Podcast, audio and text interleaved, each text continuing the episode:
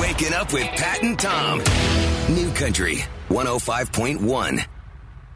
Could you raise an animal and not get attached to it if you knew it was going to, you know, market? We asked if you're raising animals like this for 4-H or FFA, how do you not get attached to them, or do you? Dana in Ione and Caprice and Dixon both say absolutely. You get very attached, and then Julie in Clarksburg says, well, when they jump on you and knock you down in the mud, it's pretty easy to part with them. Charles says she's from Elk Grove. Give it a name you hate. Focus on the reward at the end. And then there's Amanda from Rancho. My son raises pigs. We all get attached every year, and every year when the pig goes to sale, he cries and I cry. Aw. My son knows what his pig is for and that we provided a great and healthy life for him when we had him. My son has a ritual for the day that he goes to market to send the pig off. He buys both of them a candy bar and he sits with the pig and he eats his candy bar and, and the pig gets its own candy bar. It's his way of saying You goodbye. think word gets out among the pigs? Hey, look. if he offers you a candy bar, get out. Man, this meme of the Chicago Bears kicker. Instead of his head, they've got Sandra Bullock from Bird Box with a oh, blindfold on. It's just, it's too good. that might be the best bird box meme I've seen. It's too good. Yeah, just I kind of feel bad for the guy, even though I don't at the same time. You He's know, not if, my team. if the ball got tipped, then it's really, to me, that, that lets him makes off the hook a little Yeah. bit. And, and if it were me, if I were him, that would let me off the hook entirely. No, I mean you have a point. But if, if it just seriously, if it got tipped, I know he's supposed to get the ball over, but at the same time, maybe somebody just made a really incredible athletic. I felt so bad for him, and then somebody said, "Wait a minute, he's supposed to make those kicks." I s- And I thought, you know, yeah, yeah, but you screw up at work; it doesn't always go your Right. way. Exactly. And then when they come back with, he's making three point two million a year, you go, he's supposed to make those kicks. Exactly.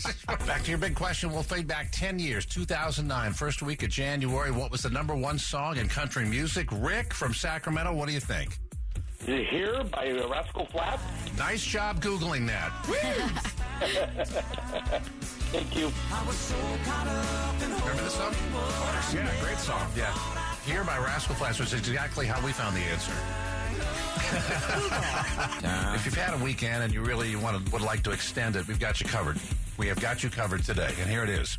There are 100,000 people as of last night without power due to the winds and everything else going on.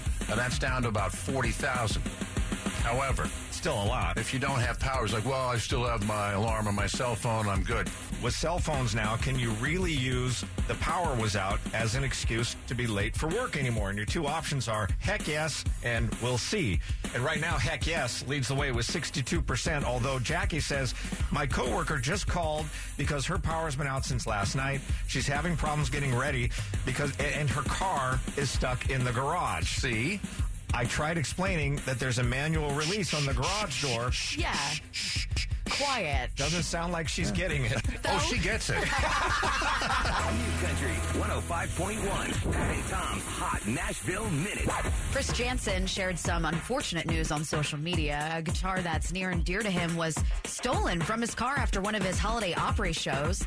Now he's reaching out to his followers, encouraging anyone with information to contact him or the PD. He even shared that in the spirit of the holidays, he would be willing to forgive and forget the crime if the thieves came forward and returned his belongings. One of the hottest country songs in the mid 1990s was a bluesy honky tonk number sung by a guy who sounded like he gargled, uh, gargled with gravel. My Baby Likes to Rock It was a huge hit for a band called The Tractors, and the lead singer's name was uh, Steve Ripley. You remember this one?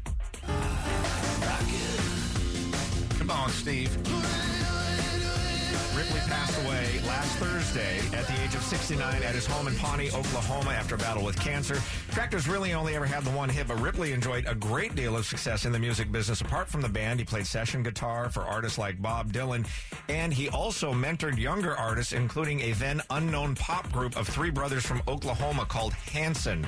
Ripley is survived by his wife and two children. Mitchell Tenpenny, his uh, number one song, Drunk Me. He will do that on the Today Show tomorrow morning. Dan and Shay will be on the Tonight Show tomorrow night. And Cody, your boyfriend is on the Today Show this morning. Riley? Riley Green. Ooh, good for him. In the nine o'clock hour, so we won't see you then. Young band.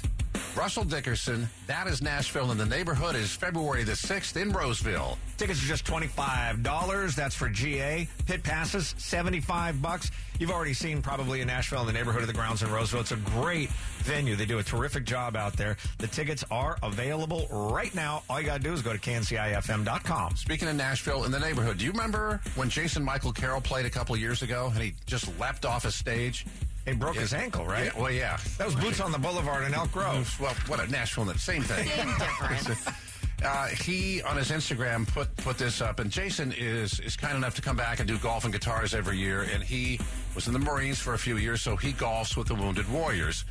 And he was talking about um, Jason, what a great weekend he had, and then he got a call, and he goes into talking about KNCI and here in Sacramento, and Ken Morton Jr. and Haggin Oaks, and the annual golf and guitars, and how he comes every year and is is just an awesome experience to golf with these wounded warriors. And he met a guy named Andrew Halford. And he said, talking with Andrew, you could tell he was still dealing with battles in his own mind and watching him with his sons because his sons were out there that day.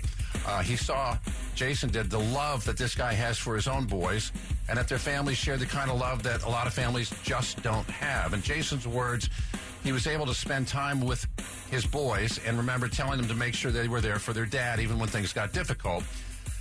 And he said he was sharing those words with uh, with uh, Andrew's boys because that was based on Jason's own relationship with his own father. And he said, you know, it didn't go so well there. So Andrew's son AJ followed his dad's footsteps, joined the army two years ago. AJ got married this past year. Andrew, very proud of him, son, brother, husband. And on December 28th, just three days past Christmas, Andrew and his family were visited by the chaplain and NCO from AJ's unit. AJ is gone. Jason finishes by saying, Please remember the Halford family. Keep them in your prayers. Hold your loved ones close. Life is short and uncertain. Love to you all. Jason Michael Carroll.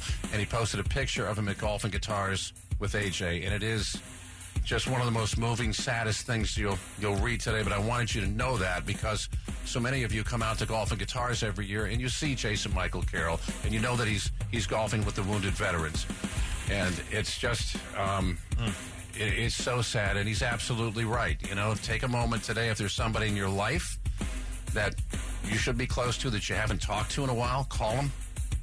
You know, because you never know. Don't put it off. Don't put it off because nothing, nothing beyond right now is guaranteed. Ever had the power go out at the most inopportune time? Cody. I sure have. I was at the Limelight last night watching um, the Eagles play. That's Eagles Bar, the local Eagles Bar. They were taking on the Bears, and it was a really close game, like too close for comfort. The Eagles were up by one point, and Chicago went in for what would have been a game winning kick. They would have gotten those two points. They would have won the game. Three. It was a, three points.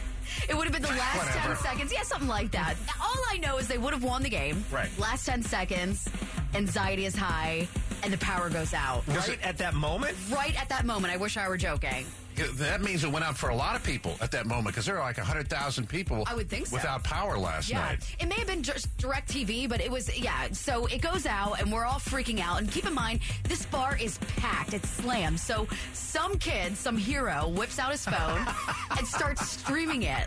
Like, so everyone in the bar crowds around this kid to watch the last few seconds. And what do you know? They miss the kick. oh my God, Pat, there's your next. That, that's your, that's your Infinity commercial for the whole week right there. That's what? on the, the Infinity live stream. You mean Xfinity? Yeah. Yeah. What did I say? Three points, two points, Infinity, Xfinity, You know, whatever. same difference. Pat and Tom. New Country 105.1.